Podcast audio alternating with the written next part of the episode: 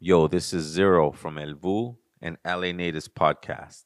And I'm happy to announce that Malinali Superfoods now has a storefront location. And we invite all our community to come and partake in our family recipes, in our ancient foods, and in our intention. Our intention is to gather our community to share the wisdom of our ancestors, but most of all, have a place to be ourselves. So we invite you to come to 4528 Whittier Boulevard in the heart of East Los Angeles. So come, stop by, enjoy our awas, our superfood smoothies, our nutrient powders, and understand that food is our medicine. Our ancestors were brilliant engineers and they created strong, powerful foods that we share with the community. Oho, ometeo, tonansi, tonato.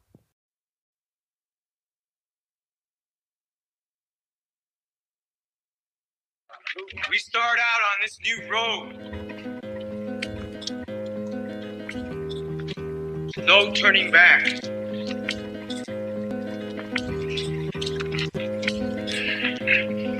But we have our ancestors with us. We're going to continue to dance with them. Oh. Dreaming them. Calling them. We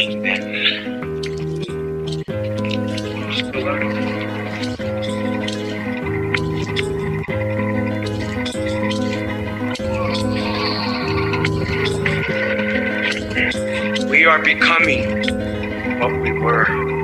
It is of that Mayan prophecies. Seven triangles of light. Keep walking. You are the spirit of Unapu. Keep walking.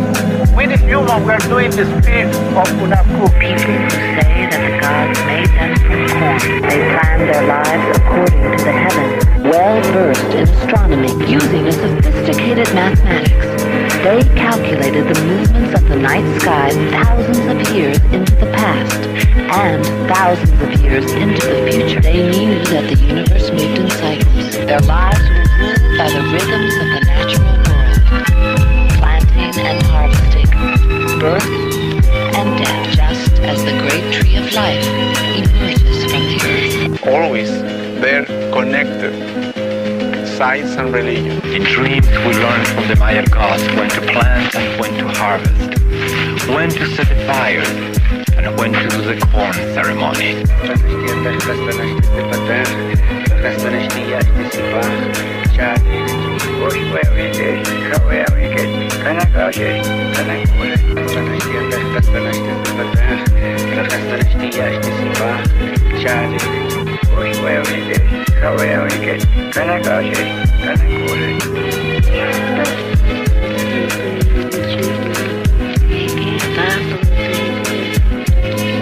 But what we're digging up, what we're coming up with, is, part of our history. And the men that lived here are some of the greatest men we've ever had. And it's a fact that we're getting to know more and more and more about the life of these people. They still maintain their customs. They still maintain ways of organizing their societies.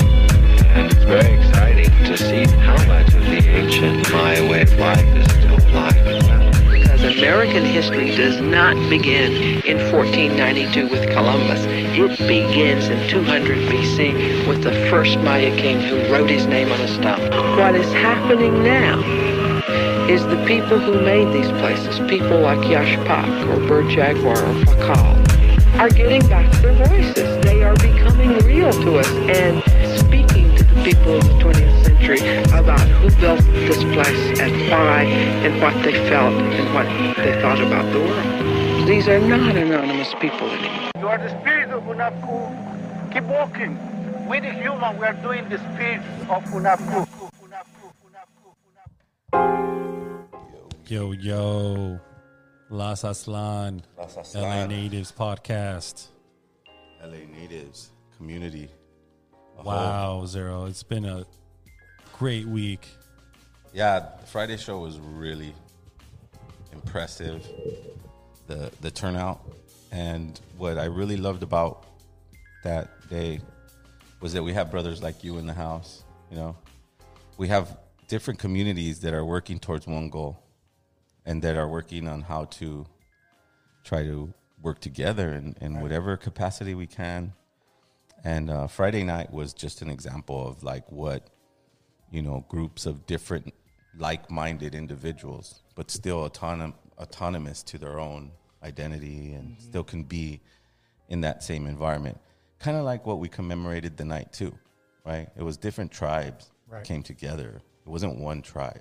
It was several different tribes that had history, that had maybe grudges, because we lived through that too, you know. I think we made history that night, zero. Wow, what a night, man! For that music, you know. And and we, I, I kind of just looking at the details, just found out how hard it is to do something like that. It's not- Absolutely, it's To- to, to have promote out, events, to or, to organize events. It's, and then uh, control the vibe. To control the vibe of Mm. that night was it's, like, that's what happens. Is that you know you you go see one artist who's really into like let's say for instance Public Enemy, but who are their opening acts and what are their organizations or community things that they're bringing into this community event, right? Although it is a concert, I like to maybe that's why I get in trouble because I use I like to use the word community. So on paper, we had about 275 people in attendance. That's- shout out to everyone that came Yeah, out. Nice. shout out. Um, The shout out vendors. to Zero Velvu, Olmeca, Nug Life, Product Pistolas, Sub One, Poco One. Shout out to all the artists that contributed. Um, we will be announcing the next gathering soon in the next three four months. That's that's my goal to get uh, uh, uh, another gathering going. Absolutely. Um, shout out to everyone that stuck by us. Again, um, this event was for you guys. Yeah. You know, and for everyone that attended, thank you for all the great positive feedback, right, Zero? Yeah, they, I mean, some of the comments were just like, "I didn't want to go home," and it's just the like-minded people let their guard down for a little bit and started realizing the commonalities of everything. Yeah. you know? And and it was through, you know, situations like this one with the event, with our podcast, we ended up meeting, you know, great people like Dr. Gordon. Absolutely, and and learning about a very interesting project that's happening um, in Los Angeles. And so, introduce you guys. Introduce yourselves, guys. Yeah, uh, Dr. Gordon or Dr. G for short, and um, I'm the executive director, principal of Los Angeles College Prep Academy. Okay. It's a uh, high school that's focused on the decolonial wellness framework. Nice. To where us folks of color could just be be us, be seen, be heard, and in our own ways of, of the of the land that we come from, wow. and with an inter, you know, international uh, decolonial lens, Mm. to where again it doesn't matter what tribe you're from, similar to the show, Mm. what indigenous group you're coming from. Uh, my my people's is from the Philippines or the lands that they they called the Philippines, and we don't even you know have that history sometimes of what it was called before the Philippines, and so. Um, and, and and my wife here, who helps me run the school as well, uh, Vanessa Ochoa. What's up, everybody? Um, I go by La Doctora, so I'm um, coming from Boyle Heights, um, born and raised. Um, I'm also a dean over at East LA College, so uh, we really try to push education. And so, Cool. uh, Dr. G is my partner, and together we um, do this work to really counter white supremacy and ensure that um, all folks have access to information, but information of the soul. Yeah. Wow, that's a crazy statement for a charter school and something that's being offered to our community because a lot of people misunderstand those statements as being radical, right? I- And- you know what? And we're It's- using those statements to be informative, Right. Not radical. You know, Zero- radicalizing is is the uh, the consequence of Mhm. learning this information, right? Because you go, man, that's unfair, and I'm so pissed off. I got to do something. But when you get information and when you have a place like theirs, um, and you're just kind of redefining those terms to be informational versus radical, then s- true change can come because we feed that to our children. What were we going to you, say? you Emmanuel? know, I have to say that was really refreshing to hear. You know, because that's what I'm I'm all about. You know, getting an alternative, creating an alternative. That's how I see it. Because that's Yeah. what, you know, what I do for a business. You know, Right. I I I try to I try to create movements that that represent the alternative. Mm. You know, and there's always that opportunity there, right, Dr. Gordon? Yeah, and the, the crazy thing is that, yes, it's quote unquote radical within a white supremacist capitalist structure. Yeah. Right? Mm-hmm. And so they make it as if we're the ones who are crazy. Right. Because we're just trying to be us. We're not doing anything outside of just trying to be black and brown people in our own skin. Right. And so, because they flipped the script so much over the years that it becomes radicalized, and then we're we're seen as the one who's the one that needs to fall in line. Yeah. Right. Yeah. And then within this context of of free uh, schools, public schools, there's these California content standards that you have to follow, and all the different kind of rules and regulations in regards to that. And if you fall out of the pocket a little too much, then yeah, you might get kicked off the bus in terms of, especially with school leaders. Um, I've been waiting 19 years to finally spread my wings a little bit and have a, a free autonomous school outside of the larger charter networks. And um, it's refreshing that I don't have to constantly watch my back. I can be on the podcast and talk about white supremacy and critical race theory and all the different things that we're going to be teaching the kids for the upcoming school year and um, not have to worry about, again, some overseer from the central office um, telling me I got to stop. Wow. What a powerful. That's deep right there. Yeah, that's a powerful thing to have in our community, you know. And and I'm glad that you're on our show trying to, you know, make sure that you have the proper attendance and all that stuff. May I ask, were were there schools similar to this back when I was young? You know, um, back when I was, you know, I'm 36 now, about to turn 37, but you know, when I was 12, 13, 14, was there something similar in LA? Yeah, I Because I think I think your school is truly one of a kind. And and let me let me start with a little bit of my origin story. Um, Bay Area, born and raised in the Bay Area, San Francisco Bay Area. Uh, so uh, 80s kid, right? Born in 75. I'm, I'm 46, so as E40 says, an, an old youngster, right? Um, so now a little bit older and and went through a schooling system up north where uh, nothing like this existed. And there was nothing for young Filipino kids to actually identify with their indigenous roots. The colonialism that we've got washed over two times, both from the United States and from Spain, um, completely obliterated all of our consciousness. And so we had no access to this. We had no MCs that some of the kids have nowadays with, with Bambu. And shout out to Beat Rock for them doing their thing and making it known that you know, we're here, Filipino folks are here to stay. And um, we, we had no voices, formal voices to kind of teach us those things, nor the elders that um, a lot of folks here in the in the Americas have, because the islands I've never seen. I was born and raised here in the United States of America, and looked at the kids that were coming over who were spoke, speaking Tagalog, Visayan, Ilocano, and all the languages of our islands as um, as the enemy, right? When in fact those were my brothers that were more Filipino than I was. But again, no schools that uh, would teach us about about who we were Right. and, and, and why colonialism as a framework, as a as a blueprint to annihilate our people, um, continued to just wreak havoc on us our, our entire lives. So nothing, nothing like that growing up. Um, no hip hop from a from a indigenous Filipino lens to to um, kind of navigate through, but I had some uh, some artists that I really looked up to when I was a kid. Uh, Eric B and Rakim being one of them. Absolutely. Um, Public Enemy a little bit later, and then and then hip hop really became my definition, I guess, of, of indigeneity at that time because I had no attached roots to the Philippines.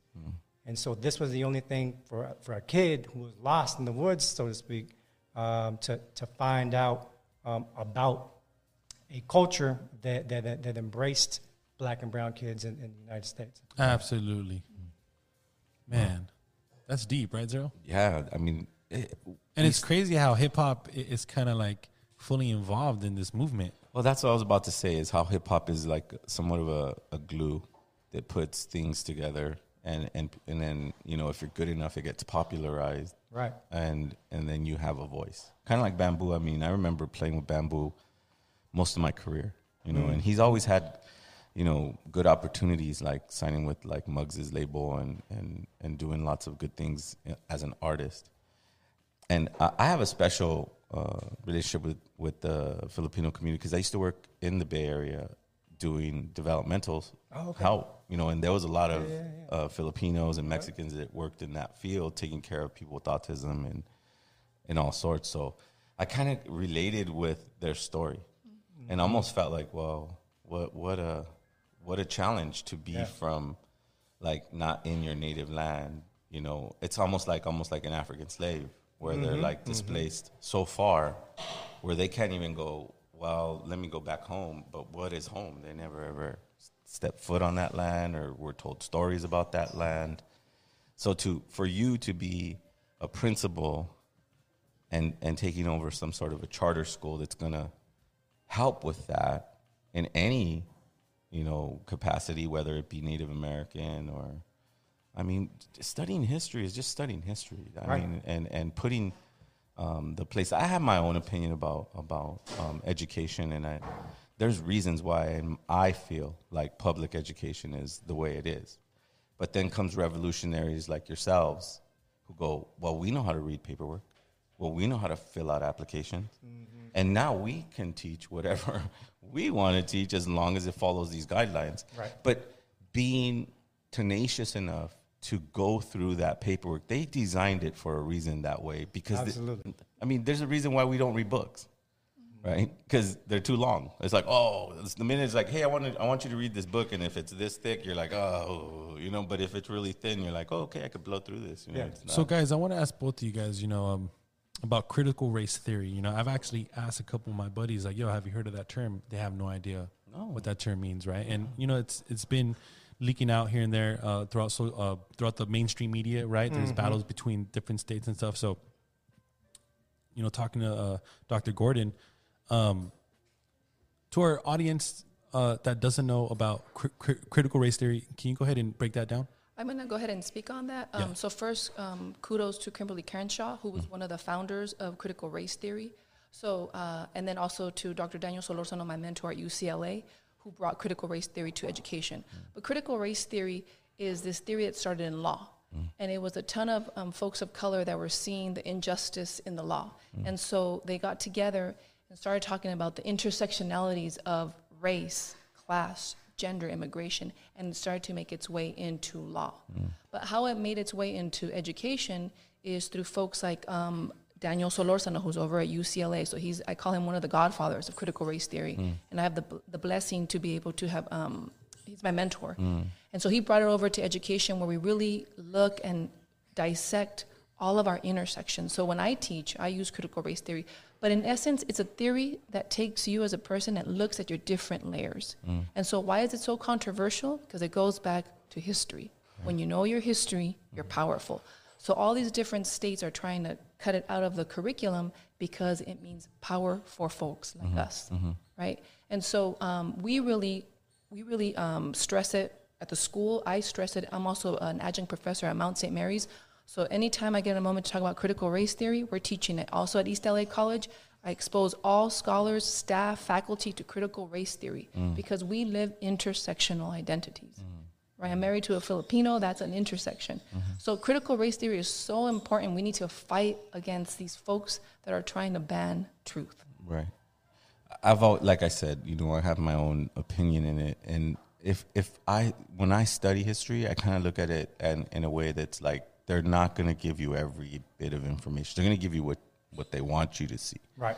Right. And and that's the way I felt like when this country went into institutions of learning mm-hmm. that you know Rockefellers, Carnegies, why are they involved in these endowments and, and, and being on the boards that say what the curriculum is going to be, how what's the mm-hmm. direction, and it's it's like anything else though. You have to protect yourself by understanding your position in this world, and that's a very difficult position. And if in, individuals like yourself went through the racist institution to get the knowledge that you have, because you had to endure so much race. I know because college is very racist. Yeah, if I can speak Yeah. on that, yeah, 'cause absolutely. I'm working on my book too, and so I hip hop saved me. Mm. So I'm actually working on a piece on hip hop and leadership Mm. because what you're saying is it speaks to me in that as you're going through racist white supremacist institutions. So I went to UC Berkeley, Stanford, Mm. and, and uh, UCLA for my PhD, but we met in law school. we ex- I experienced a lot of racism, right? I was um, seen and classified as the affirmative action kid, considering the fact that I did really well in school. I was the affirmative action kid. So that put a lot of trauma. So it takes a toll on you. But hip hop saved me because it was hip hop who I was constantly going to to ensure that I had a place where I felt whole. And so I'm working on a piece right now on how hip hop is really instrumental to my to my leadership mm. at East LA College as a mujer, mm. as a person from Boyle Heights, born and raised from the neighborhood, and ensuring that we fight white supremacy at East LA College. Because even though it's in East LA, there's still a lot of internal racism even within brown people. So I've been countering a lot of that, and I use hip hop as my tool, as my savior. That's an- Absolutely, that's an that is- amazing perspective. You know, I'm, I'm the biggest fan of that. I need to cover that on on underground hip oh, hop. Oh, you know, I'll come back. and, I, and what I want to add to that though is that we we seem to think that white supremacy is this white man, right? It's not. That's not what it is. It's an ideology. Exactly. It's, an Yes. ideology. And this is what, and we always go over this almost in every episode. It's not all white people, guys. No, no, no, no. No, it, it's a it's an so this is what I teach our son. White supremacy is an ideology. So I've engaged with black and brown people that are white, aspiring white supremacists. Yeah. So you don't have to be a white person, right? Because I have a lot of white solidarity partners that help me in the work because they can be in spaces that I can't be in and speak in a certain way and tone that I can't. Mm-hmm. So we need white solidarity partners. But I've also encountered a lot of white supremacy, white aspiring practicing people of color. So they exist. It's an ideology. Absolutely. It's a way of thinking. and and it's rooted in um, let me find the right word uh, patriarchy right if you cannot recognize that that white supremacy's main tool is to subjugate women you know that's like the main tool that they have you know because our women are intelligent beings they're like the community organ i know what my partner does for my family you know coming from the historical trauma and the recent trauma of our family life. Mm-hmm. And you could still kind of keep it together and keep the house clean and put aside all the things you need to do. See, we were talking about this on the on the way to the podcast, and I was telling her like, autonomy is not is is letting you talk, me sharing my information, but not telling you what to say. You have to form your own thought and go, yeah, you know what, I agree with this, or you know what, that's rooted in you're really machismo. She always tells me that all the time, mm. and that's my challenge. And I have to humble myself to be like, you know, even if you're wrong, I have to still be humble to be like, that's my, this is my partner. Right. You know, I have to be gentle, and we still have to live a life together, and we still have to raise children together. That fights white supremacy far more Indeed. than you trying to point out some white guy who just has horrible opinions. That's what I really want to kind of share. Yeah, because countering white supremacy starts in the home, right? So one thing, because I teach at Mount St. Mary's, a predominantly female institution, I, I we talk with the mujeres about machismo. Sometimes is rooted more in the way women treat their children. Women need to combat machismo. Sometimes they're the big, the biggest protagonist of machismo. So we have these conversations. So I, you know, I appreciate you um, being open to calling yourself out when you engage in machista practices, Yeah, right? But have to. mujeres can also be machistas, and so we need to interrogate that too. Mm-hmm. And so that's why we do certain kind of readings to make sure they understand their important role in raising children, Mm-hmm. right? Because all those practices start from, from birth, Yeah. right? And it's an ideology again, Right. right? Right. So countering machismo is countering white supremacy. Right. And I, and I would hope that, that that and I know that the school that you're, you know, putting all your energy in and, and all that would cover things like that at a at an age that's like necessary. Right. Right? Yep. Like five years old, seven years old, six years. Imagine if we taught our children at seven years old how to determine human beings as being male and female, not I'm the dominant individual who has all the answers and you listen to me because I feed you and I clothe you and I pay for your stuff and like I, I refused I there was a point where I, I just I wanted my wife to understand that I wasn't gonna go back to that role with her as we grew. Right. And I said, I'm not gonna be that for you. And you know, when we were discussing that, she misunderstood it as like I didn't care about her. But that's not it at all. I knew that she was strong enough, wise enough, mm-hmm. and intelligent enough to even help me when I'm weak Right. financially. And that's what we learned. And that's how we dismantled white supremacy in our That's right. environment. And we still have a long way to go. Believe me, I'm a male. So there's I just we have a lot of things to deal with. But I like to think that, you know, I'm a warrior that's finding my own self and my own my own mirror. So if I look in my mirror every morning and I say, Hey, you know what? I did a little bit more not to be like them. Mm. Then I took one more step. Right. And I've taught my children to follow it. So that's the main thing. I'm really happy that um, my partner is here. Everybody. It's a good show. I like, you know, you know what I like about this show is that it has a balance. You know, Armando and his partner are involved with LA Natives, and you know, obviously Jenny's been in my first shows. And now you're here with, you know, the the education part of things, and we're so happy to meet you and. And hopefully, we can inspire people to go to your school, at least find some more information. If you want to raise different children with different perspectives that are not um, manipulated by rich elites, you know, who have an agenda because you can't read at their level.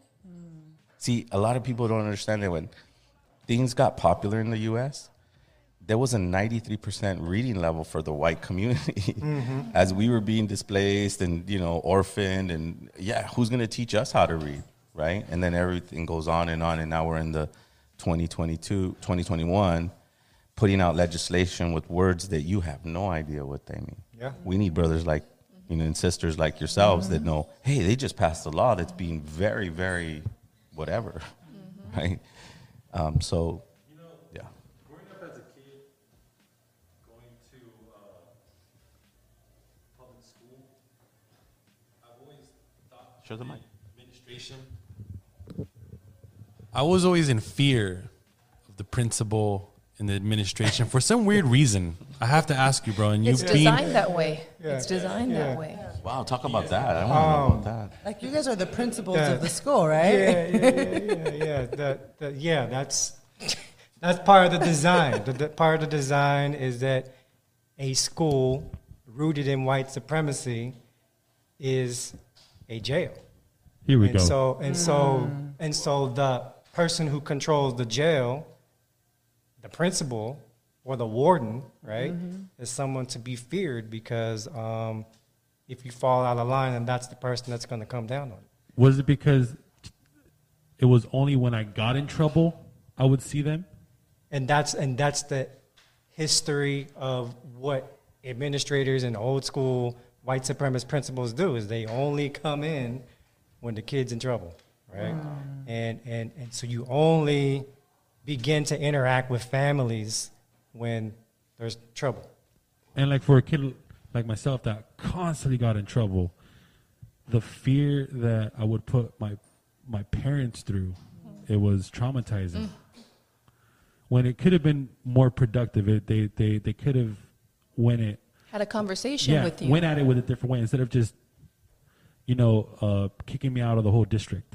Yeah, and then let's let's talk about like what were the reasons you were getting in trouble too. That's another thing too, because that that system is very much like if you're not walking like this, then you're completely out of the line for I- them. I- and then I that's was a where kid. oh, we were always in trouble for what? For speaking our mind, Right. for dressing without their dress code, for what was the you know what I mean? Like Yeah. we're already Well, trained for my, that system. My personal reasons is I was just like, my parents got divorced, single mom. I had my twin brother. We were always trying to get into mischief. She had two, three jobs, and we had nothing else to do but to just like do stupid things, trickle it down to the schools, and then, you know, selling things I wasn't supposed to in the school and just hanging out with the wrong crowd.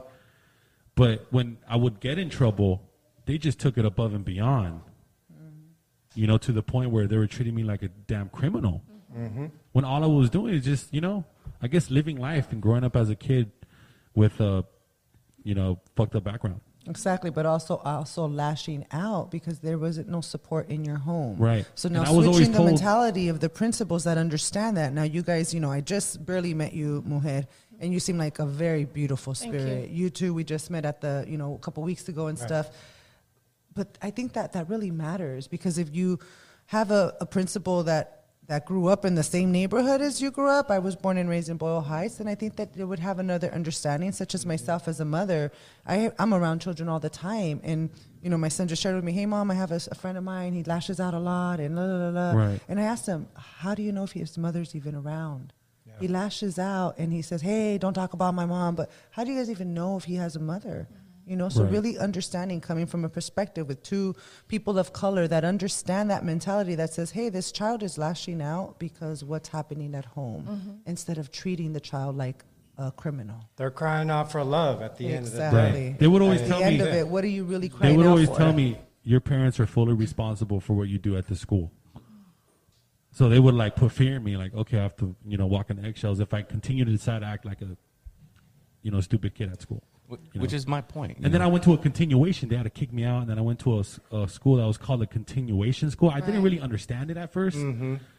but then my goal was to get out of that continuation school and go back to my regular high school, which I did, and I graduated. And that's where I Oh, did that it. was Actually, cool. a lot, a lot of my work, the bulk of my work, has been with those continuation schools, right? So I work with Job Corps, Mm. um, and, and, and in Job Corps, a lot of the, the kids that didn't fit into those boxes that, that they wanted folks to fit into didn't fit in, and so I spent 15 years working with the kids that were the throwaways of society, right?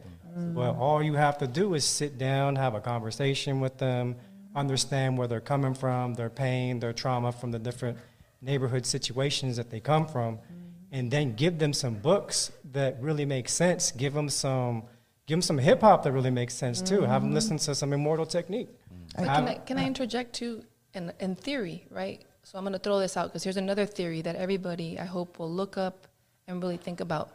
What you were doing is you were teaching these students critical um, community cultural wealth. So what is Mm. community cultural wealth? In short, it's this idea that you come with assets, power, and strength to whatever space. So testimonio, your testimonial and, and the exchange of stories allows you to acknowledge the community cultural wealth of students. So when someone feels validated, they're going to show up, right? Yeah. Yes. So I want everybody that's listening to look up Community Cultural Wealth by Tara Yosso, who's an education professor at UC Riverside. These are the theories that I tell students, put them in your pockets so that if anybody tries to call you out, be like, no, I'm executing my community cultural wealth. What are you going to do about that? Right? And to speak with that intentionality and with that power. And that's the kind of work that we're doing over at East LA College. Really talking about how schools are violent, right? Really calling it for what it is because I was born and raised in Boyle Heights, right? And being able to connect and understanding that history and testimonio allows us to connect. And Uh-huh. because we are Uh-huh. in formalized s- school spaces, teaching folks about the theory so they can use it to their advantage. When they walk into a room, they know how to speak and move. It's that code switching that I tell students. Yes. You got to code switch, and that's how I survived schooling. Yeah. 'Cause you code switch. I guess um, also one question, That was you know, beautiful. because the, the I would love to, and like a lot of people ask me because I'm a, a recording artist, I have a certain perspective. They always go, "What book did you read?" Right? It's like I didn't. I read a few books, not a lot of books, but a few, and um, I learn more on the oral side. But I make my own conclusions. So then everything I read or everything I see is more opinionated. And how am I going to digest it and do that? That's the way I learn. Mhm. But my point was that's because I had a hurdle about reading because I'm dyslexic and I, it's just too difficult, too hard to focus. Since you guys have doctorates, how did you get inspired? Because you had to read. A lot. A lot. I still read. And I hated it as a kid. believe, Reading believe, is like believe it or jumping off not. a plane when you tell somebody, "Hey, you got to read this book." It's like, "Oh no!" It's like, "Oh, am I going to understand it?" They start doubting, and especially if you don't understand the language. Yes. I think you know. I want to just share a little bit about my personal life. I was you know tossed around through high school, through high school, um, and then until I ended up in a continuation, Monterey continuation, right behind Garfield High School. You know. Okay. That's when I actually felt heard as a student. Mm-hmm. I didn't fit in the typical school system where it's like learn history, learn this, learn that. But when I went into the, the, the continuation, I found a teacher, a few teachers that were like, Jenny, you're really good at writing. You know what? You're going to take this history class. Why don't you write about something that you like to write about? And here I am, little Jenny, 14, 15 years old, and I opened up a book about abortions. Mm. And, you know, for those that don't know me, I'm a traditional partera. So here I am, 14 years old, bam, with the teacher that gave me the opportunity to share what I wanted to learn about.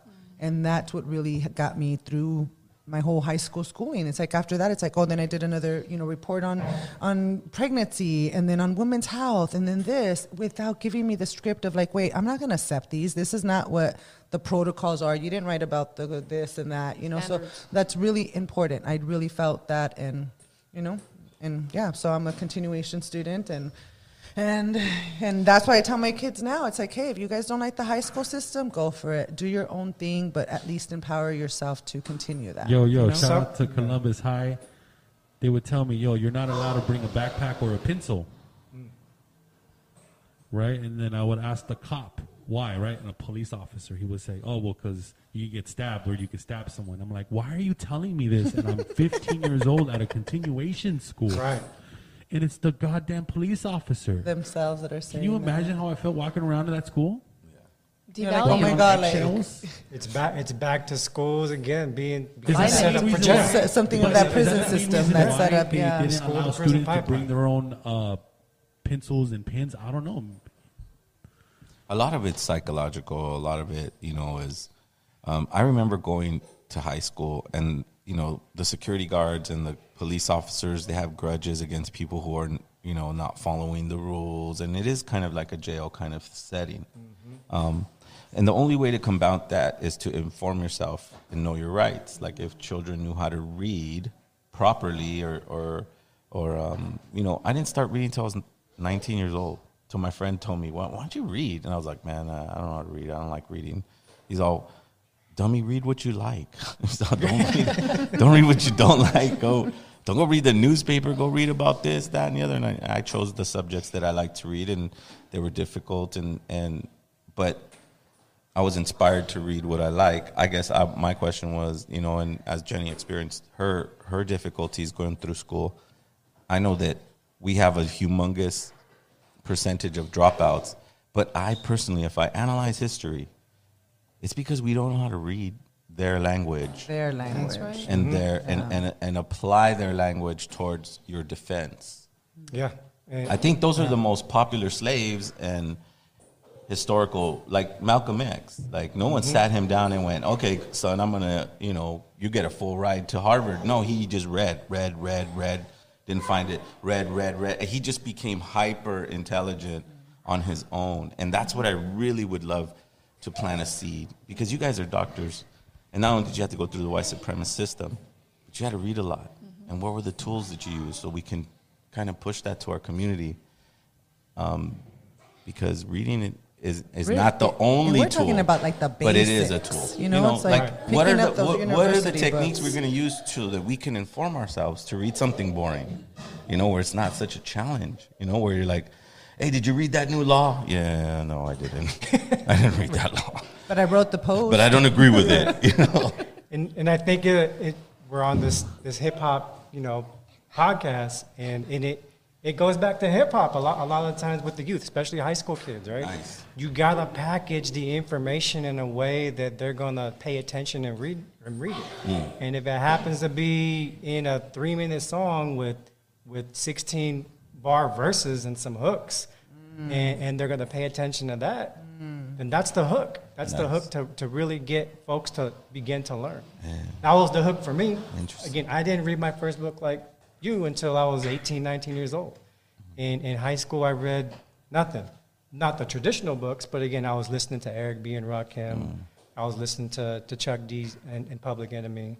I was listening to X Clan a little bit later down the line, um, Tribe Called Quest, and all of this Afrocentricity that wasn't Filipino centered, right? But it was indigenous center to, to stolen Africans here in the, in, in the United States. Mm. And so that spoke to me with me not even knowing it because I was lost trying to mm. find out who I was as a Filipino youth with, with no roots here. Mm.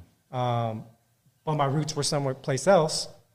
But again, because I was brainwashed through colonialism to hate my brother who spoke Tagalog, who spoke Ilocano, who spoke Visayan and all these different languages, but if they spoke that way, then that was, that was my enemy because they were beefing with my cousins who were in gangs and, and, and clashed over over language and over and over immigrant status. And you, you eat differently than me and you don't speak English as good as me. And my parents didn't teach me any of those languages because they wanted me to be American and, and white and all those things. And, and that just plays a whole number on your head as a kid, right? So the, the project that we're working on right now, this decolonial wellness framework, in a lot of ways, it's it's my continuation of unpacking all my trauma as a kid, and I don't want any anybody of color to have to go through that. Mm. And so, if you're rooted in whatever indigenous community you're from, then the higher likelihood that you're not going to go crazy. Mm. We have some of the highest suicide rates in the, uh, in the Pacific Islander community with Filipinos. Mm. And a lot of that is due to the colonial mind state because our parents were so brainwashed to think that we were savages that the Catholicism that was forced on our, on our people from Spain was good for us. When I first learned about that when I was 18 or 19 years old and read it in a book called uh, People's History of the United States by Howard Zinn and how our Filipino people were just completely obliterated by, by Spain and the United States. And I told my mom this and I was very excited. And she said, Well, son, we needed that. We needed to be Christianized. We needed to be civilized because we didn't know how to act and we didn't know how to self govern. We didn't know how to be us to be good people. So that was that was good for us, son. That's white supremacy. Yes. And it, and no no shade on my on my mother at all. Rest rest in peace. She died at 57 Right. to cancer. A lot of that due to the White colonial supremacy. to the colonial mindset as well. She got mentally and physically sick because she was trying to assimilate so hard into white supremacy. Because she was teased as a young kid when they first came from the Philippines to Fremont. They were one of the first Filipino families. Wow. Yeah. And so she went through it as a teenager, 16, 17 years old, trying to fit into white society at the time in the, in the mid 1960s and, and couldn't do it because she's, you know, she's not white. Yeah. But trying her best to do it and, and going through that trauma and then not wanting to pass that on to her kids. yeah.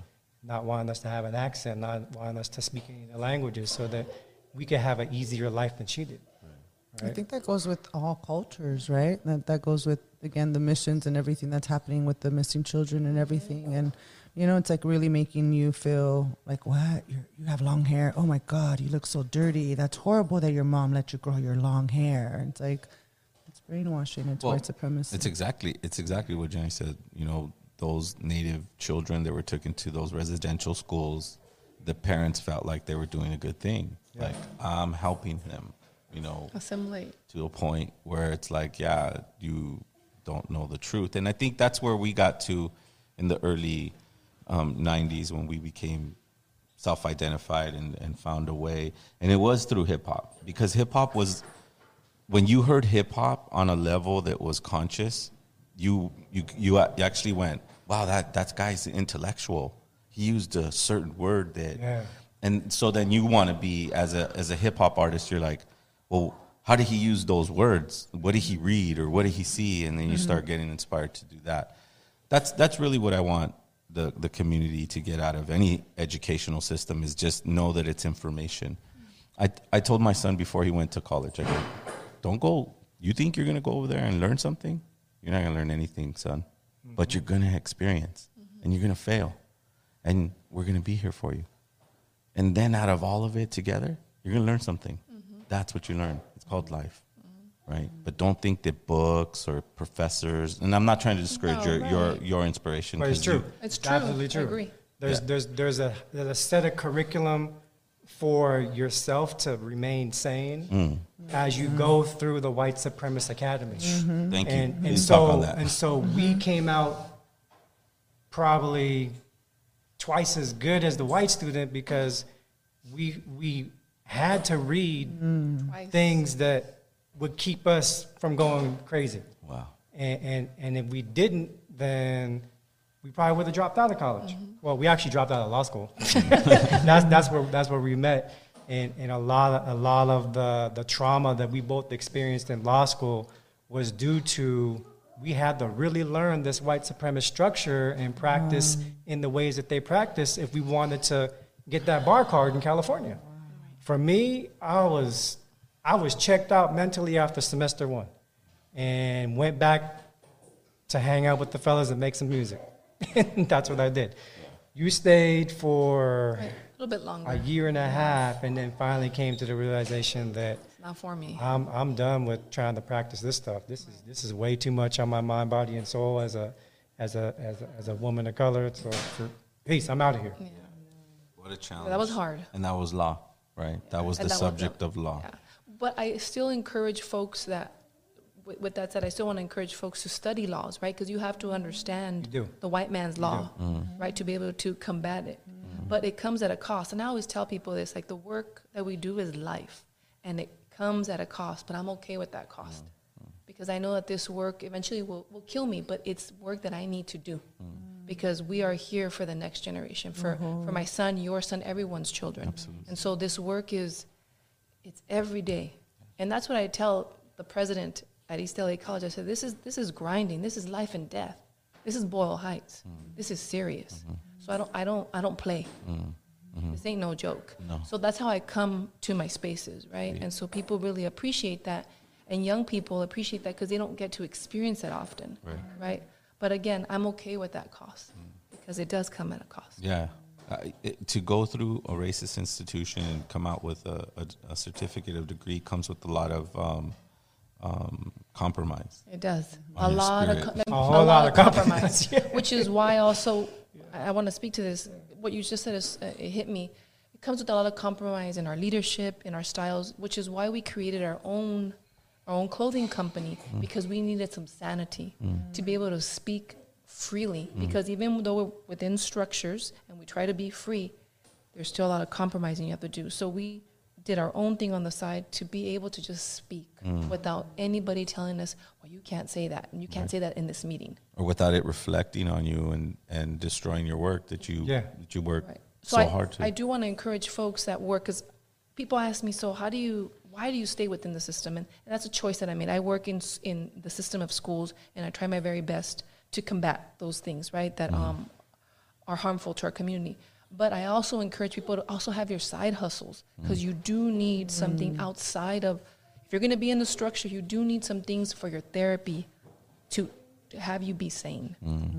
So that you can be there for your family because the Are you guys system is listening, heavy. community? Are you guys System is listening for the next seven generations? You guys are up in the battlefield right now. You guys are up on that front line. Really pay attention to your mental health. Your mental health is awareness. We can't have you guys going out there and again studying, studying, studying, and not taking care of your mental health. Your nutrition is a big one too. You know, I'm a lot of on that. colleges, a lot of colleges feed on like just junk food. Yeah. You know, Yeah. we have two. We have a kid that's in college, and it's The just like, freshman 20 Yeah, the, the, you know, hot dogs and pizza and all of that. Remember, your body is sacred. Your body is 80% water. When we are studying, I tell my clients this all the time when you're studying in the computer, it's very similar to running.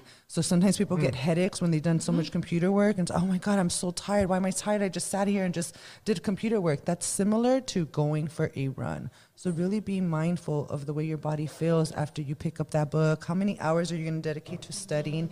And how are you going to take care of yourself after reading that, you know, whatever you just finished? And I reading? appreciate you saying that because you actually asked the question, you know, what books inspired us. But actually, f- food justice is so important to being able to survive in a white supremacist world, right? Because it's, it's really damaging. So uh, we take our food very seriously. We impart that on our son because we tell him, you know, there's, and I tell this to students, there's some weapons of mass destruction sugar, salt. Those were Mhm. brought over by the Yeah. colonizer. Mm-hmm. So we talk to our young son about the impact of sugar and salt. I'm always talking about it in Boyle Heights to the community because we have the highest rates of obesity Yes. and diabetes. And so that is connected to how you survive in the school structure. So I appreciate yeah. you bringing that up. And a part of our decolonial wellness framework at school, we have this beautiful piece of land. It's two and a half, maybe three, four acres. And we are literally thinking through how to cultivate um, our own fruits, our own vegetables, so that we have a garden for families and students to learn how to grow their own food. Yeah, you And guys then- have a beautiful campus. This is all space. uh, beautiful. in the heart of Los Angeles, right in the middle of Los Angeles. It's unheard of for a public free charter school to have this amount of land, and so it, it's a it's been a blessing to all of us to to be able to partake in reimagining what this land can be for uh, not just our immediate students and, and families, but for the larger community, right? And it's become a place in the last year of, of healing and again, not just for our families and our students, but for um, for the general community that need a space to um, to to hash out differences, to to to to, to have peace talks, and and um, other folks of, of, of color from different walks of life have been utilizing it for different um, healing spaces as well. Palms Up Academy, they're our, our poetry partner, and that's run by uh, Ariana Bosco. She's part of the Bosco family. They're group of Filipinos who do uh, acting, singing,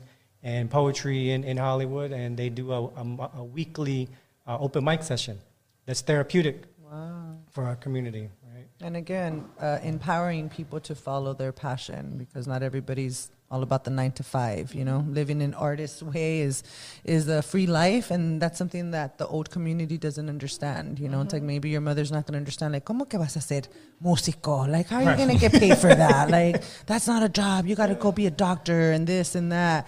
No, sorry. There, you know, you can definitely get paid to be a musician. You know, there's a big community for that, especially if you're sharing a positive message. You know, And so part of my, my own trauma, right, becoming a school leader was okay to do in my family.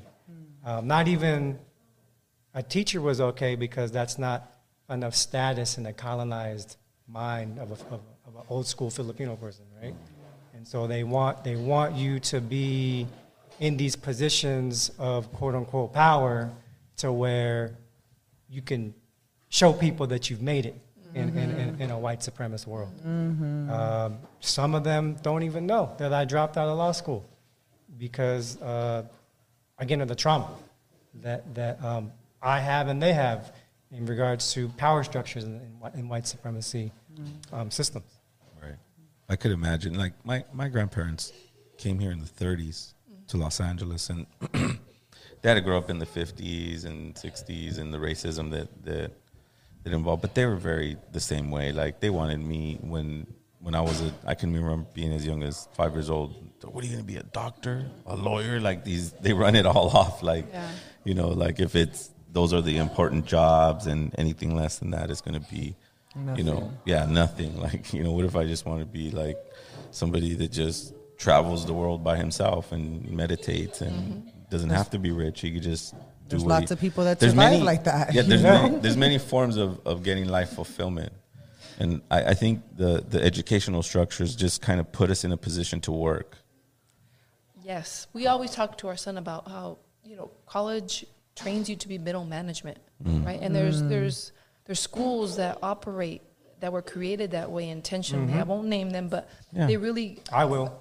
I'll name them. Um, they I'll talk really about that in a minute. train you to do the nine to five, to be middle management, to think in the box and not to be creative. And that's where, unfortunately, a lot of our black and brown kids are going to these schools Mhm. um, because it fits the immigrant mentality of success. And a lot of these schools are in Los Angeles. I used to work for one last year, and I'll call it out Alliance College Ready Public Schools, funded by billionaires, by white Republican racist billionaires who feel some type of way because they're donating money to black and brown kids in the Yes. hood. Now they cool, right? They have they, they made this anti-racist statement about how Alliance is all about making an anti-racist uh, structure in terms of having that curriculum come out into the schools. But I was championing that, that last all last school year, well, two year school years now, as a director of family and community engagement. And I really started to uh, have parents start asking critical questions about the, the curriculum, about why there weren't black and brown faces, a lot of them in, in, the, in the books that they were reading in the classrooms. And um, like I told you, I got, I got the boot. I got, I got kicked off that bus. Well, I mean, I, like I said, have a certain perspective about how things were done, and they've always treated us as like somewhat of a the poorest of the poor. Mhm. We're like cattle; they can kind of you know shoot us this way or shoot us that way, and they never really gave us a chance to be intellectual or smart. How could we though, if we didn't know how to read, and if everything's based on that? right? New laws, new legislations. Like it's kind of like recently, my artist friend sends me this thing from Fox News, and they start putting an expose on climate change lockdowns, right? Climate change lockdowns. People are going to go along with that. Why? Because they don't want to read the legislation or the law that was passed or what justifies this climate shutdown. Mm-hmm.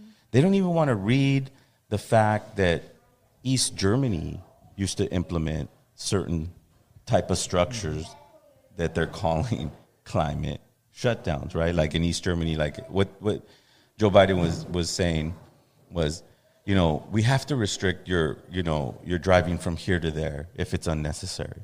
Hmm. How are you allowed to do that? You know, if and that's but if you don't read, if you can't go, hey, you know what? Let me read this book about the 1950s. You know, I mean 1940s.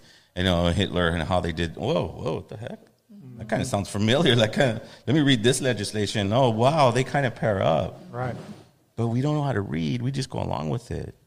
We just go, yeah, it's, oh, wow. What did it say? You know, and you Yeah. rely on somebody who's has a doctorate or uh, uh, uh, a quote unquote specialist, but anybody educated. Like it's just like really like we have this divide in our even in our own community where if you have a degree and you don't have a degree, that means you're not smart.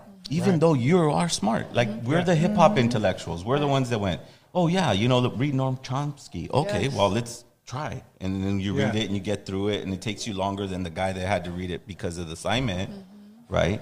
But that guy just had to read for that assignment. It's not like he got into the philosophy of Noam Chomsky and read Right. all his literature and Right. developed. That's what hip hop did. Mhm. Hip hop did that for me. Is it went, oh, it, it wasn't a particular individual, but it was a whole culture. Right. Right. Right. Oh, there are things that, and then I started getting to the point where I didn't even need to read the books anymore. Mm-hmm. It started speaking to me through my own spirit, my own blood, my own understanding. And that's when I started switching my mentality about education to more about information. Mm. As an opinion from someone like your guys have an opinion about education. I like that opinion. I would send my children to your school because I like that opinion about how they're educating and how you're taking reading not to go get a job, but read so that people don't take advantage of you. To liberate Yes. yourself. Read Yes. because Yeah. people can feed you poison. That's right. Read because people are just going, ah, those stupid guys, well, let's invest in this school and look at how many, you know, shop clerks and register guys we have for our Yes. businesses like Walmart and um, Ross and Burlington. Um, it, it, they're reading and taking advantage of your children who are disinterested in reading Mm-hmm. Mm-hmm. right? I, I would encourage my children to, to be one of the skills in life that they had was to be able to read. That's right. Absolutely. We got Zero of El Vuh. We got Dr. Gordon of the LA College Prep Academy. One thing that I like about the school is the name itself is straight to straight to the point. Um, what what what's the percentage rate of, of kids graduating and actually going to going to college? Being prepared to go to college. Yeah, 'cause that's the key. 98 percent of our of our seniors uh, graduate and are accepted into four year universities. And 98%. 98%. But guys. can I give a caveat to that because this is important to the story of the prep? So, Yeah. okay, you can get 98% of folks into college, Right. but are they actually going to get there and graduate?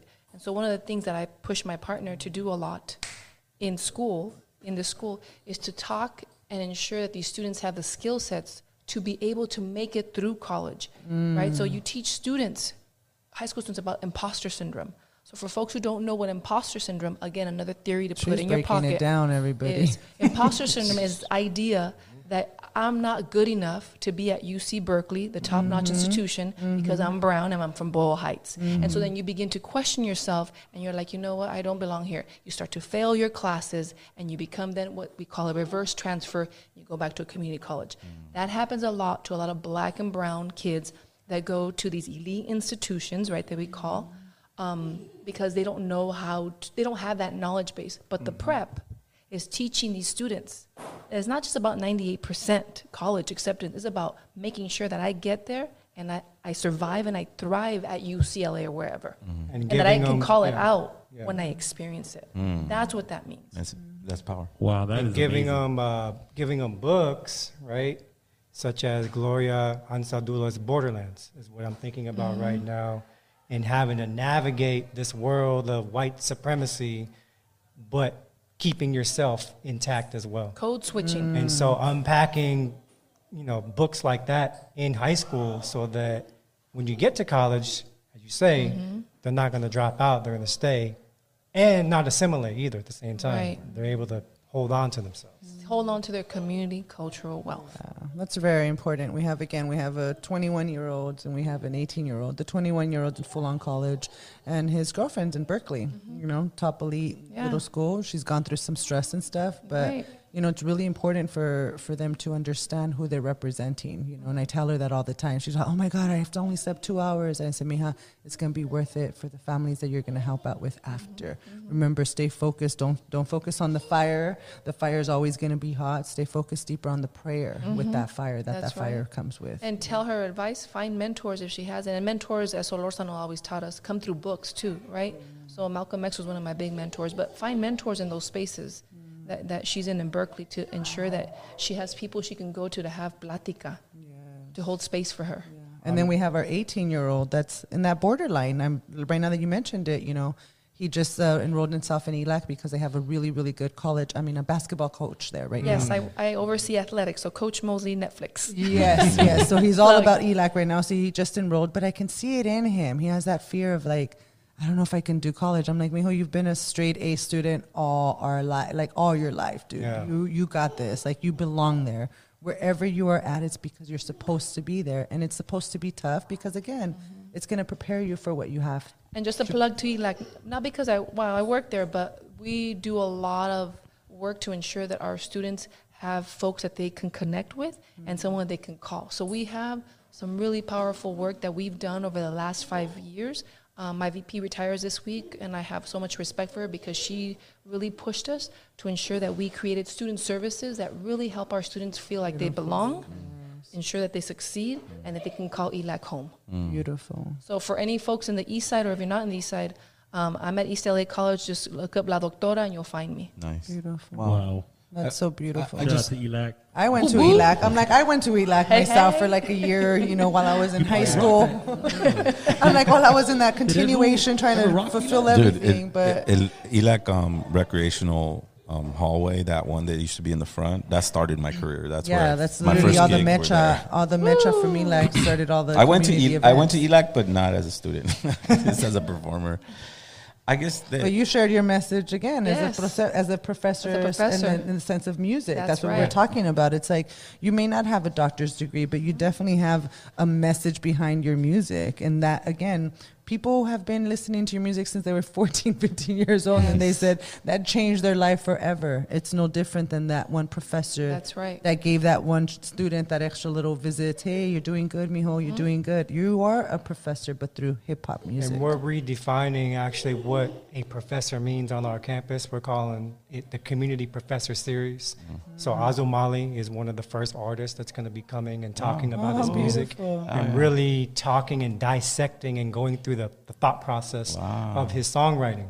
Wow. Beautiful. We would love to have you come by and do something Oh, similar. absolutely. And, and other artists, as we call them, are, are professors of the community Oh wow! because It'd that, that white supremacist degree from a institution that weren't built for us anyways that we were lucky to, to get degrees from because we, we went through the mud of that um, doesn't mean that our cultural experts in the community are less than Right. and so we're, we're elevating that in- Oh, so intentionally at our, at our school Ah. to make sure that our kids know that That's cool. that You I- know, Oh, Beautiful. I'm a prime example of that. You know, I There it Yeah, is. We got I marketing professor right here. I technically walked, but never got my diploma. I guess I was like 10, 50 credits shy. And there was always, you know, girlfriend distractions, drug abuse distractions, hip hop culture distractions. But, you know, when, when, when a kid asks me, hey, do you have to go to college? I tell them, no, you don't have to.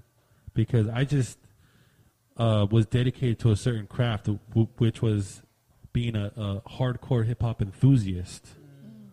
And then one thing led to another, and then we bought a domain, and then now we run a dope hip hop website that Yes. we could, you know, uh, that's actually sustainable for us, you know.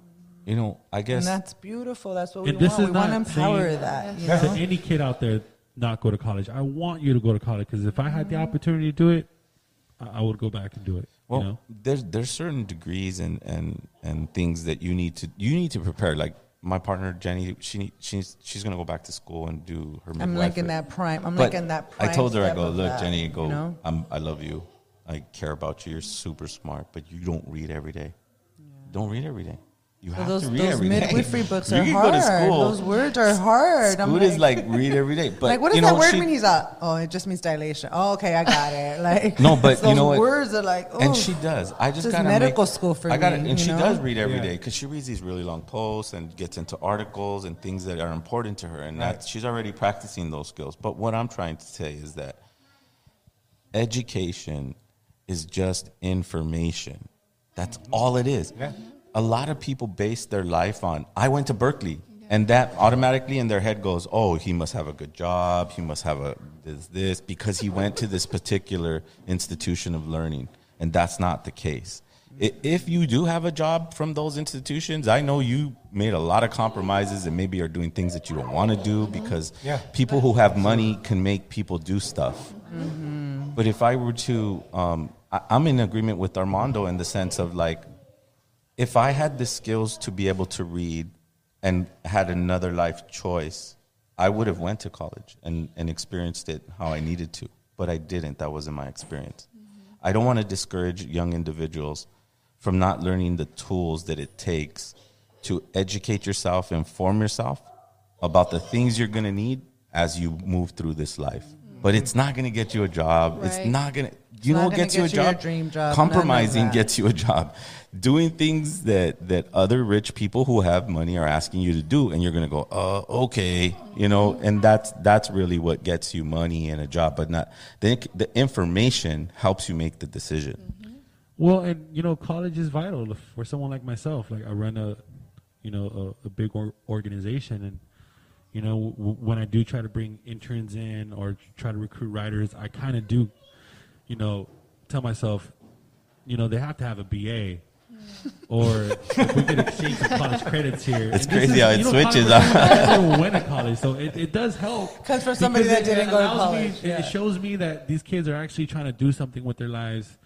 You know, and, and not to shame anyone that doesn't go to college when they're 18, 19, 20, but with my experience, you know, dealing with the youth, um, you know, so kids that go to college have their heads on their shoulders. That, that that's how I see it, guys. But it could be then- well, That's the way that- that society told to me, sees that it. I think that's the way everybody Yeah. sees it. Right, but we analyze it, but look how how Everyone he has their own- described yeah. everything was about a job and how they were going to come on time. And see, that's what That's I'm the way that capitalism is designed. Right. And, and so the way that you're thinking about it, that's how we're supposed to think. Maybe right? it's because I, I Yeah. consider it a, a talent, right? Like if, if I'm going to recruit a writer, well, what talents do you have? Oh, well, I have a degree. Right. Well, is that really a talent? It'll give you an edge, but it might not be a, a big talent, you know? Because I'm, I might I might bring him on board and he writes garbage reviews or garbage articles, and I'm like, well, wait a minute, I thought you told me you went to college, you have this BA in English. What's going on? Yeah, but it doesn't. But it doesn't develop a personality. It doesn't develop um, Mm. um, hunger for something. It it just tells you that you passed the grade and you listened to that professor, and he Mm-hmm. maybe didn't even want you to read the book. Read this chapter and give me your opinion about what this guy said because it was kind of weird and or whatever the the, the Mm-hmm. But it lesson doesn't is. define who they are as Right. a person. Right. It's like it's Like- uh, in my field. You know, again, I'm in the birth field and stuff. You know, people can go get a certification to assist families in a weekend.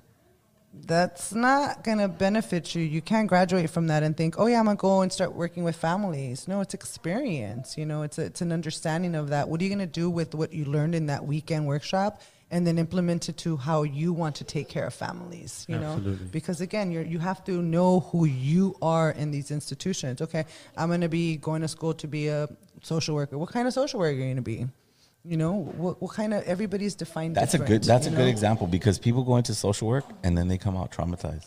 Oh, Yes, big 'cause the time. And that's why I mentioned it because a lot of people, and then they go into teacher. Oh, Where- you know what? I'm gonna they're step like- down and just go be a teacher Here's, instead. here's a story about a social worker, not not naming any names, but they're like, oh man, I had to put in a horrible report about a, a family that couldn't afford to maintain the children according to the state. Mhm. Right? Like what? Like instead of offering them help or a situation where they can get a job, you're gonna traumatize that family and rip that child away from. But that's been their technique from the get go. That's my Yeah. whole point. Yeah. That's my whole point. Even look, even this is my even my opinion about just education in general. Your child spends eight, almost close to eight, maybe even ten hours a day at a Yeah. school, Yeah. away from you. Yeah. This is our first analogy when we first became parents. We're So like, dude, these kids are away from us of for a that. long Like we only get to feed them breakfast, take them to school, pick them up because they stay after school to get help, Mm-hmm. and then we feed them dinner. They go to sleep. How much time did I spend with them? They're in the institution Mhm. longer than they are with us. Yes, yeah, exactly. yeah, yeah. That's You what was important. The I public school it's system. important for me I to- grew up in a white neighborhood in Downey, California. Mm. I lost my Spanish. I went to a, a program called ESL. I don't know what that means. Do, ESL. Eng- English is a second language, Yeah. is what they call it. Yeah. Was That's it that? horrible. Yes, that's what it's called. I don't even know my Spanish. I'm not even fluid in Spanish anymore. Wow. And back in the days too, even if you had, you know, your you know, my ten or eleven and didn't know day. English, they would put you with the classes where, you know, that you were dealing with kids that had autism and, you know, Down syndrome. I remember It's growing up as a kid, and, and all I knew was Spanish. That was my first, First language, language. until I went to that program. They just said no, can't talk anymore. And my parents, they, they even got convinced. Mijo only speak to me in English. Mhm. Yeah. And I'm like, Oh, yeah. Dad, That sound familiar? Dad, Sound familiar? You're from Aruana, Yeah. Michoacan. My mom's from Buenos Aires, Argentina, and, and they're forcing me to only speak English. I'm like, wow. Yeah. Yeah. So And- and no now more. backfired, White 'cause now supremacy. They're, they're Same colonizer. yeah. th- now they're telling me that they're ashamed of me because I don't speak Spanish now. Oh. I'm like, oh, wait a minute. That this is that's what I said. No more of that. In a The- good way, the though, time right? is now to rise up. We got to learn our language again. We got to know our cultura again. Um, you And know, this for is myself. why I think you know, LA College Prep Academy is so important, so vital to create that alternative for these youth out here in the jungle that I call Los Angeles. Yeah. So, what grades are you guys um, accepting right now? It's high school, so grades 9, 10, 11, and 12, and we'll, we'll accept any, any kid in those grades who wants to come and really learn the truth and learn the facts about how to navigate through this crazy world that we call America. And, and uh, yeah, summer bridge programs. We have uh, three different programs over the summer. So Brenda Perez of Restorative Justice for the Arts, she runs a nonprofit where she protects murals when they're uh, getting painted over by gentrifiers in Northeast LA. So she's going to be teaching uh, the students about this uh, theory called eco psychology and how gentrification is literally bad for your psychological well being and also your physical well being. Wow. And um, we'll have some iconic legendary murals working side by side with the kids to paint a 40 uh, foot mural on our campus. Wow. Uh, That's a big project. Yeah, and then we have um, Tanya Suzuki, who runs a restorative practice um, piece independent from schools. She works with schools to teach kids and teachers, but in this case during the summer to teach kids how to have good relations with themselves, with their families, with their culture. And Mm. she'll be doing a, a two week program on that. And then DJ Fuzzy from Palms Up Academy will be doing a songwriting poetry uh, class for, for the last week of, uh, of summer. Wow. And Azomali will do a one day workshop, uh, again, talking about the thinking of his music and how he came to all those different uh, topics uh, in, in his content. And also Clear Bear from uh, Indigenous uh, Alliance. They will be coming through to talk about the, uh, the indigenous histories of, of folks in um, no, northern and, and southern Americas. Wow. Um, so a lot, a lot going on during the summer.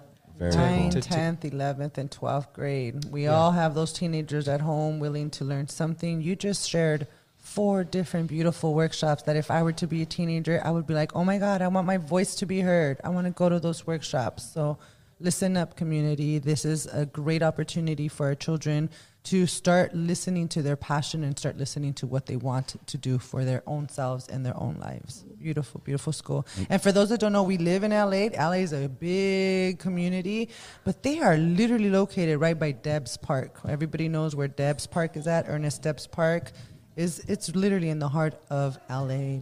So, 625 Coleman Avenue, Los Angeles, California. Three miles from Boyle Heights. Yeah, three miles from Boyle Heights, a mile away from Pasadena, down the little hill from El Sereno. You know, very good like prime location. Well, I'm excited to. I'm excited to meet both of you. You guys seem like um, progressive educators that we're very happy. to that are offering a lot of stuff Thank to our community that Thanks we need and, and we need to we need to continue to not just take for granted because these things are hard to get into your possession and then implement this certain curriculum. I know exactly what uh, Anahuac went through and they still go through and they Yeah. still have to kind of like shift and move and do their thing so that they could stay standing. But my dream is to have alliances on every front against white supremacy that has Right. been unfair for uh, all people, even their own people, white people. It's been unfair to you too. You don't even see it. You know, that's you know, Yeah. that's my point is that power comes in in breaking down barriers of judging people from where region they came from or what color of, of skin. Listen to what they have to say and what information they have to share with you. I think that was the power of ancient Mexico was they didn't have that. If you had wisdom and you had something to share that was going to implement something positive or something uh, profound in my life, I'm not going to go, ah, look at that short, slanty eyed guy. He didn't know what he was talking about. I, I would actually listen. And, and I think that's how we got to levels of profound understanding because we didn't understand education as being something that you use to make a living. But education for our, from my meditation, my personal opinion, was something that you needed to guide you through life. Mm. That's not money.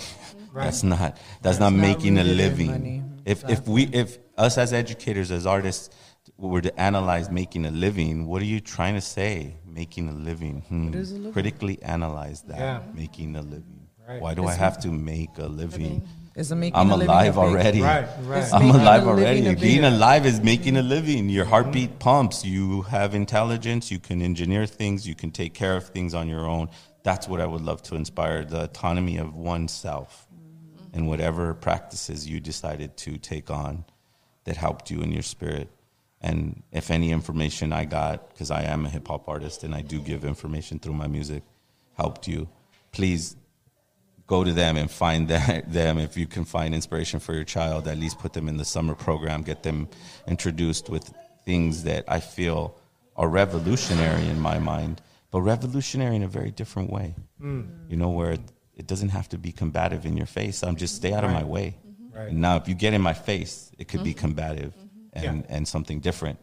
But if you just leave me alone, just I'm leave. good. That's it. We're good, right? I think Yeah. that's the message. So, so Dr. Gordon, before we let you go, I have a very Yes, important question to ask you. Um, what's your message to a 15, 16, 17 year old kid that is an aspiring rapper and that's all he wants to do, right?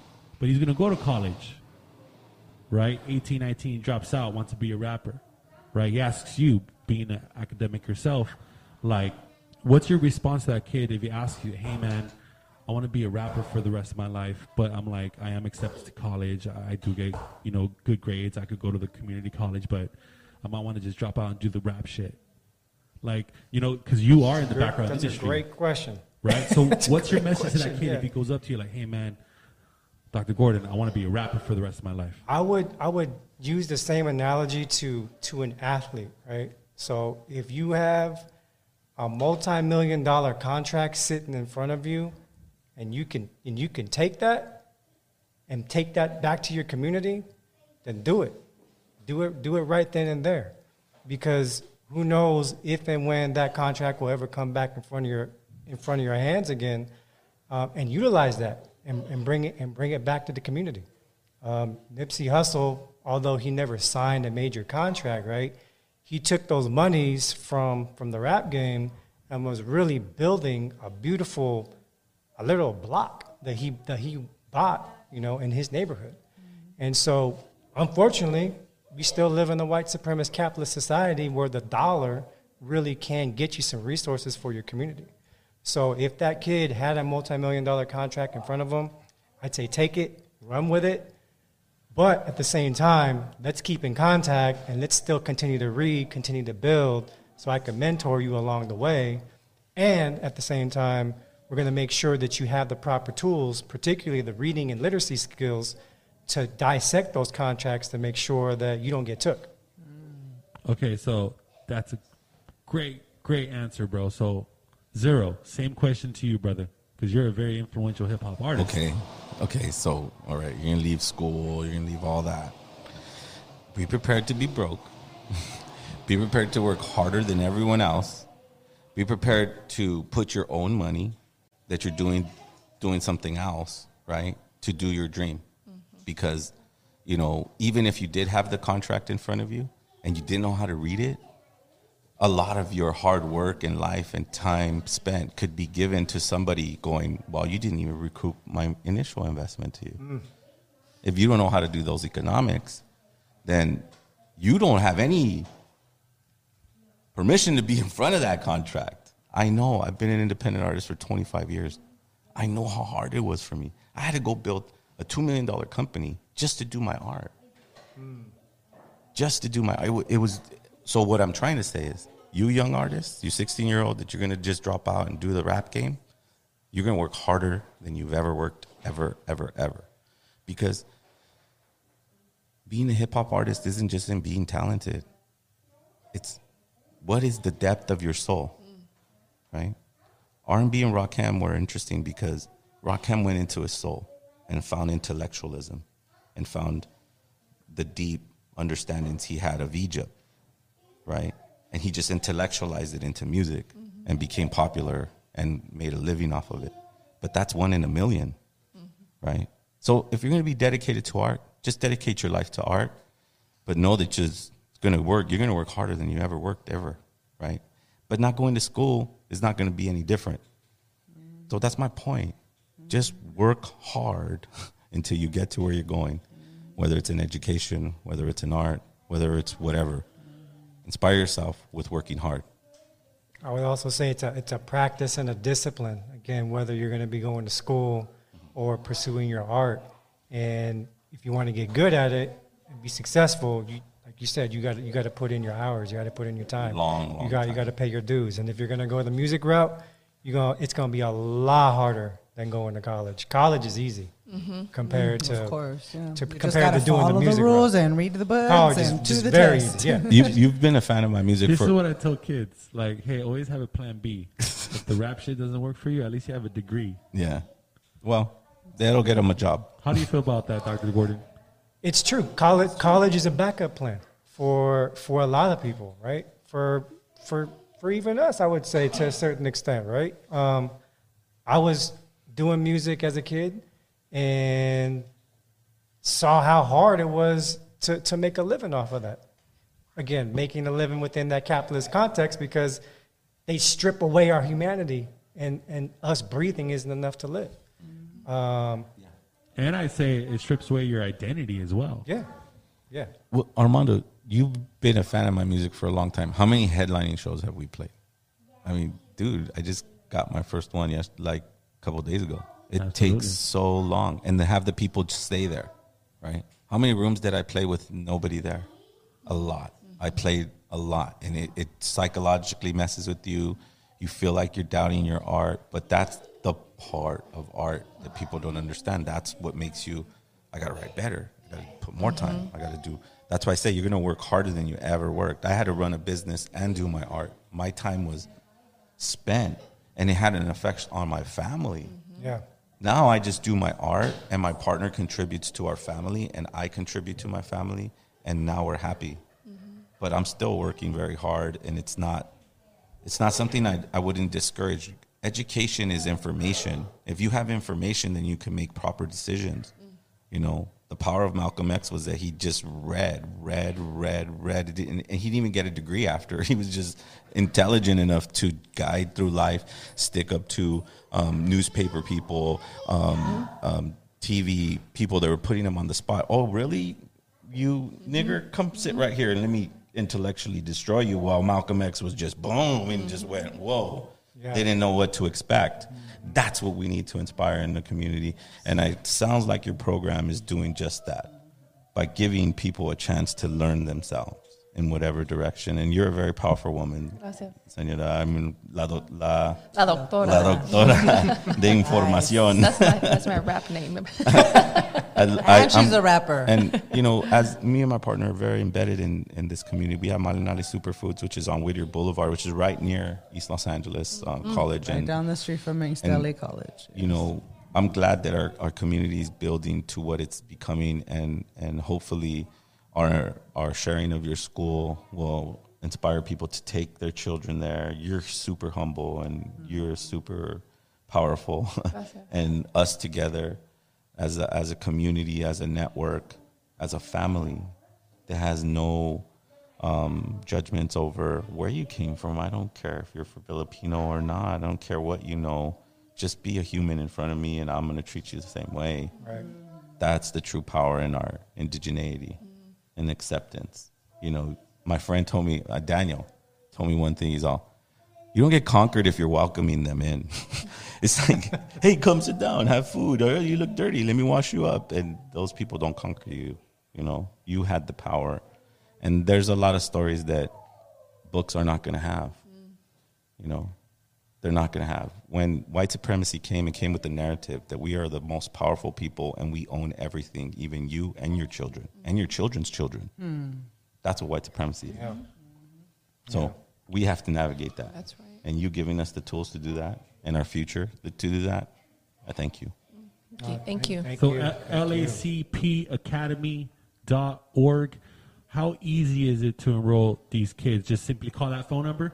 Call that phone number, and then we'll set you up with a tour to check out the campus. Uh, we're open pretty much every day, Monday through Friday, 9 a.m. to, to 3 or 4 o'clock in the afternoon. And um, come to our open mic and check check out how uh, we get down on uh, on Wednesdays, 7 to 9 So the phone number is 323-257-1499. Give that number a call. Get your kids enrolled. Check out the open mic on Wednesdays. Wednesdays for 7 to 9 You said p.m. we got Dr. Gordon here, the legend himself. We got Zero Velvu, Las Aslan, Jenny Jenny's Doula. podcast. Got the famous Jenny. She's far more famous than all of us put No, together. I'm not. We got Jenny in the building. Well, you know, I want to do my part, and as a musician and as somebody who's a part of a production company, I know that we can gather some artists to be a, a community awareness day, probably there, Mm. where we can invite families, a family friendly Yeah, thing. that'd be We can do outreach in that way. We can share our Malinali superfoods. Absolutely. We can um, um, and inspire young parents or individuals who have children in those age groups to go enroll in this school and and try it out and create a network that that is going to change the seven generations. White supremacy, is, right, white supremacy doesn't have a right to live forever, Mm. Yeah. And that's what the statements that we're making as groups and as individuals that are creating new uh, alternatives for our people. But they don't have the right to live forever, and their ideologies should be challenged, and that's what we do. And that's what we're doing here with LA Natives. And thank you so much for coming on and you. sharing Ah, your story. having us. Appreciate Absolutely. it. We're family. We're going to continue to build. I know this is just the introduction to what we're doing. Friday was just the beginning of our um, event. And we're, we're creating new. We, like I said, you don't have the right to rule our lives forever. And our great abuelo, Cuauhtémoc, told us that we would remember the children of the children of the children of the children of the children would remember who they are, take stands, and protect themselves. That's the only way you survive on this planet is by protecting yourself and trusting your partner mm-hmm. and having disagreements, but knowing that that family unit is the future. So thank you for coming on and Thank you. appreciate you Appreciate and you. bringing your children. And you know, if it was a little noisy, weird. guys, it was because Yeah. our kids were running around, background. and that's okay. You can But this is what we're about. We're about Yeah. community. We're about family. You know, we're about representing the seven generations of familia, that Ometeotl of the male and the female balance of That's right. everything of all creation. You know? Kilo Hana, our, our son, is just a beautiful mixture of both the cultures. His full name, he didn't want to say it, but I'm going to say it for him. Kilo Hana Lapu Lapu Kitsakoa Choa Oliganga. Whoa. And, Wow. And, and he, ha- Oh. he has a, a, a, a big, powerful name that we, we uh, intentionally gave him to, uh, to, to just be one with both of his communities his, his Filipino indigenous side and, and of course, his, his indigenous side here in the Americas. Beautiful. Beautiful family. Thank you. Thank you. legendary show for everyone that's going to be listening to this to uh, through Spotify or iTunes. Man, I can't wait. A lot of good content on this episode, guys. Again, we got Dr. Gordon, we got Zero Velvu, we got Jenny in the building. Um, go ahead and and say your name one more time. So Vanessa Ochoa, you can find me at East LA College, La Doctora. La doctora. And so, so not only ELAC, not only do we have a, East LA College. not only do we have a high school resource, but we have a, a community Yes, college please resource. see me This as a resource. Absolutely. Find me at East LA College. Remember, two True- years free college. trailblazers. Two years free college. There you go. Spread the word. Absolutely I'm true. a I'm a trailblazers roll because here. I know I have some childbirth education Guys, courses that I have to take. this take. school this school is so important for the city of Los Angeles. Uh, I can't I can't thank you enough, Dr. Gordon, for No, coming you out to the me. event, setting up a, a booth. You know, That was an Uh, amazing event, I you hope- guys. I Thank hope- you so much, everybody. Friday that know- came out. That was so Yeah. beautiful to see so much mix, cultural mix.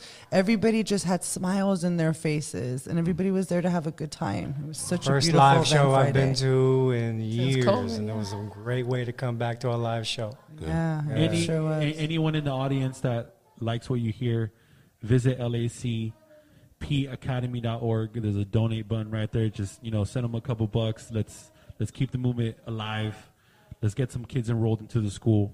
And if I can plug East LA College, I'm a dean in student services. I oversee the Dream Resource Center for undocumented folks, the Rising Scholars Program for those that were formerly incarcerated, the um, LGBTQ Center, the uh, student athletes, uh, the solidarity trainings that we have, and our newly launched Umoja program to support our, our black brothers and sisters. Wow. Absolutely, You're doing some amazing episode, work, guys. Mohit. Both of you guys. work. Thank you. All of Thank you you. Yes.